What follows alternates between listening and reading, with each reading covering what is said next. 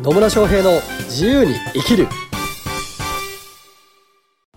始まりましたー。始まりましたー。イエーイ。野村翔平です。マリリンです。今日も野村とマリリンが楽しくビジネスの話なんかをしちゃったしちゃったしち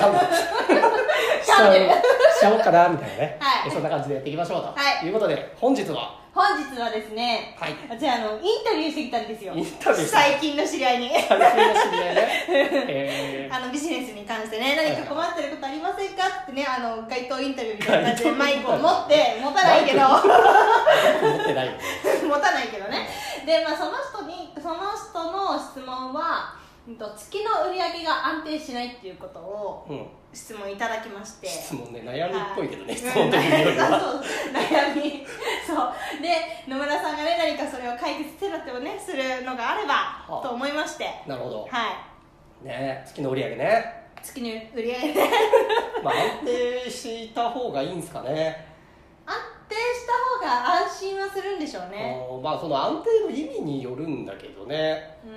ん、だからその安定っていうのが最低限毎月これだけ必要だっていうことなんですかね。きっとそうだと思います。なるほどね、うん、じゃあそういう風なビジネス作れっていう話ですねで、まあ、というと身も蓋もないんであれなんですけど、はい、えっとまあね、別に毎月の売り上げ安定させる必要性があるかというと、うん、必ずしもないかもしれないじゃないですか。そうですねね、えー、と安定しない業種とかもあるわけですよ。はいはい、ね、夏場だけ儲かる仕事とかアイスクリーム屋さんアイスクリーム屋さんとかねもう海の家とかね。あ、そうね海の家夏しかないからねそうそうそうそうそうね、本当行ってもうガッと稼いでいちねんあと残り遊ぶみたいなのもあるわけですよ、うんうんうん、さんかげつぐらいめっちゃ働いて残りきゅうかげつはそのね、あの貯めたお金で生活しますみたいなのも、うん、まあありっちゃありだと思うんですけどね、うんうん、だからまあその安定っていうのが何を言ってるかっていうのもありますよね。まあ季節変動をするようなものだと今言ったような、うんうん、この季節とかこの時期とかにガッと稼ぐとかっていうのも当然考えられて、まあもちろんね、それで空いてる時間というか空いてる期間は別のビジネスやるとかすりゃいいとは思うんだけど、そうですねすりゃいいとは思うんだけど、でもまあそういうやり方だって別にあるわけですよ。ありますね。そもそもあの安定するってなると、例えば今のビジネスモデルだとオンラインオンラインサロンオンラインサロンね、うん、月額のね月額課金制とかね、はい、はいはい、そうすると安定的に入ってくるじゃないですか、うん、人がいれば、うん、とかね、いろいろあるんですけどね。そうですね。なので、えーとまあ、私も実際最近だとね、まあ、それなりに最低限の売り上げっていうのが確保できるようになってるんだけど、はい、とはいえ私も今メインのビジネスというかマネタイズ、要はお金が入ってくるところってコンサルティングなんですよ、うんうん、コンサル契約を取るなので結構それって一発でかい一発でかいって言い方言い方どうなんだまあ一つの案件が大きいので、はいはい、えっと、それがいっけん取れるだけでもまあまあ全然 OK なんだけど、それがにけんさんけんって取れる月もあれば、えっと、いっけんも取れないっていう月もまあなくはないんですよ、うんうんうんうん、でも別にトータルで見るとあの年間通して別にちゃんと売り上げ上がってるんで、まあ、問題ないんですけどでもこれがね初期の頃、うん、うんとね、まあ、年収せんまん超えたのがにねんめだったんですけど、はい、にねんめでもね、あの売れない月はね本当ね十数万とかの月ありましたよ。十数万もなかったのかもしれないな、売り上げ十数万ぐらいもあったのかな。へえ、あの野村さんがね、まあ、まあそういう結構ねデコボコしてて、うん、にひゃくまん超える月もあれば、うん、さんびゃくまんとかの月もあれば、うん、じゅうまんとかの月もあったりとかっていうのでまあまあそういうのもねあったりしましたね。なのでまあでもね、うーん、まあこれね思い返してみるとですよ、はい、やっぱね人間ってあれだね、にひゃくまんとかさ、うん、さんびゃくまんとかが売り上がった月の、うん、ちょっとしばらくあとサボるね油断するいいかなみたいな油断するね油断してたもうね、これきっちり数字で出てて、うん、あの結構当時って、ままあ、今も結構交流会行ったりするんですけど、まあ、結構っていうかだいぶ減ったんだけど、うんうん、当時交流会からあの交流会から紹介してもらうとか交流会に来てる人が来てもらうセミナーに来てもらうとか多かったんですよ。で大体ね売り上げに現れてくるのがすげえ活動した月のにかげつごぐらいに売り上げとして上がってくるんですよね。うんうん、要はあの例えばしがつならしがつすごい交流会で頑張ったりすると、うん、でごがつのセミナーに来てくれて。でろくがつぐらいに契約みたいなのとかっていうのがあってこのねにかげつぐらいずれてくるんですよ、うん、で, で, で例えばしがつにやってろくがつに売り上げ上がるとするじゃないですか、うんうん、油断してしちがつあんまり活動しなくなるとやっぱねはちがつくがつぐらいの、ね、売り上げが下がるっていうっていうのがありましたね。そうなんですねっていうのはまあまあまああって、まあ、今はねそういうのも分かってるから、はい、どこで力を入れればいいのかっていうのも分かってるし、うんうん、あと、まあ、売り上げがね安定しないっていうのをあの悩むというよりは売り上げを自分でこうコントロールしてるっていう感じに持ってってますかね今は。ああなるほどね、まあ、だから 月,、うん、月に例えば、まあ、にひゃくまん稼ぐって決めたら、うん、そのにひゃくまん稼ぐできるよう、まあ、まあさんびゃくまんもよんひゃくまんもう野村さんの場合だったら稼げると思うけど稼げると思うけどそうだよね、うん、あその、まあ、コンサルティングっていう、まあ、コンサルタントっていう職種柄自分の時間が取られるんですよ。契約するとそれだけ自分がサービスを提供しなきゃいけない時間が増えるのでそこでなんかめちゃめちゃ自分の時間をあの失ってまでやろうと思ってないから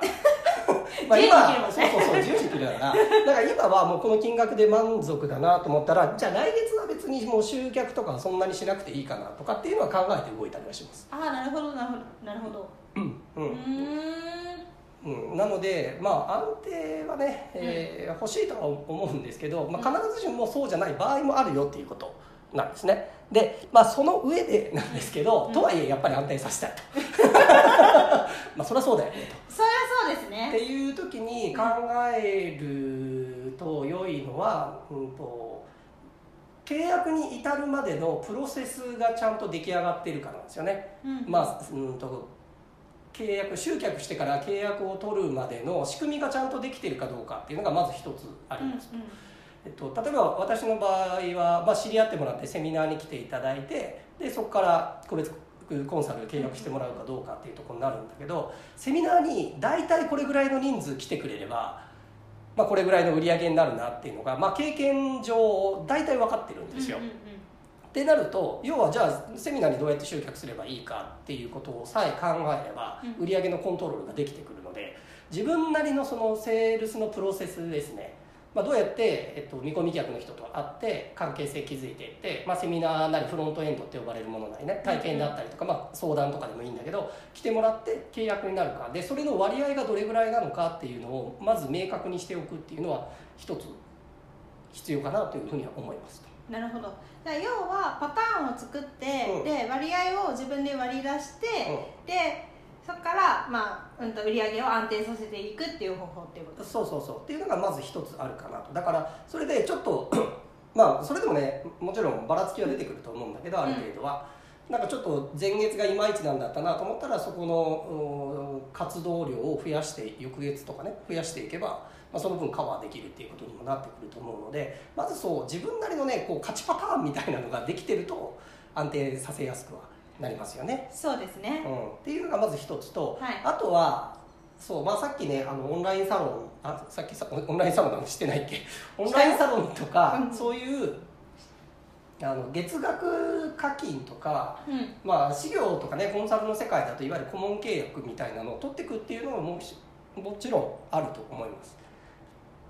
だからね、あの単発で受けるっていうんじゃなくて、うんえーまあ、いちねん契約にするとかで、まあ、毎月、えーまあ、じゅうまんでもにじゅうまんでもごじゅうまんでもいいんだけどそういう顧問契約みたいなのを取ってったりとか、まあ、オンラインサロンみたいなんで月額課金制のサービスをしていくとこれ、まあ、いわゆるストック型のビジネスって言われるんですけど、うんうんあのね、単発で終わるんじゃなくてストック、まあ、積み重なっていくっていうそういう仕組みとかあの売り上げを確保できるようなサービスを考えておくっていうのも一つあるかなと思います。そうですね。その方が安定的にお客さんも継続をしやすくなりますよね。うん、そうそうそう。なので、まあ、最近の言葉だとね、オンラインサロンって言ってますけど、まあ、そういう、うん、まあ、顧問契約もそういう意味ではオンラインサロンみたいなもんだから月額課金決済のサービスが何かできないかなっていうのを考えてみるっていうのは一つありかもしれないし、はい、でそういう月額、いわゆるそのオンラインサロンって、まあ、すごい高額じゃないけど、まあ、ある程度なんていうの払いやすいぐらいの金額で、まあ、月数千円とかね、まあ、数万円でもいいんですけど、うん、まあ、そういう形でなんか会員集めて、でその中の一部がこうセミナー来てくれたりとか、いわゆるバックエンド、あの自分が売りたいサービスとかに本契約してくれるっていう流れを作るっていうのもこう長い目で見るとね、うん、大事な仕組みかなと思います。なのでそういった会員制、まあ、コミュニティみたいなのを、ね、持つっていうのも売り上げを安定させる上ではとても有効な手だなというふうには思いますね。はい、はい、なるほど。じゃあ結構いろんな方法がありますね。そうですね。だからその、ね、安定っていうのが何を意味しているのかっていうところ、その目的は何なのかとかね、うんうん、その辺をもうちょっと明確にしていただいた上で、まあ、そういう顧問契約みたいなとか、まあ、オンラインサロンみたいな月額課金制のビジネスっていうのを作っていく、まあ、これね作った方がいいのはいいです、うん、実際にねっていうのもあるし、あとさっき言ったようなその自分なりの勝ちパターンみたいな、ここに何人集客できればいくらの売り上げが立つみたいな、自分なりのこのパターンを作っていけば、あとはそれをどう回していくかだけなので、まあ、そういった自分なりの、ね、仕組みを作ってもらうっていうのも大事になってくるかなと思います。はい、はい、ありがとうございます、ね、というわけで今日も最後までお聞きいただきありがとうございます。ありがとうございます、ね、また聞きたいこと、疑問、質問などございましたら、ぜひコメント、メッセージなどいただければと思います。はい。それではまた次回お会いしましょう。さよなら。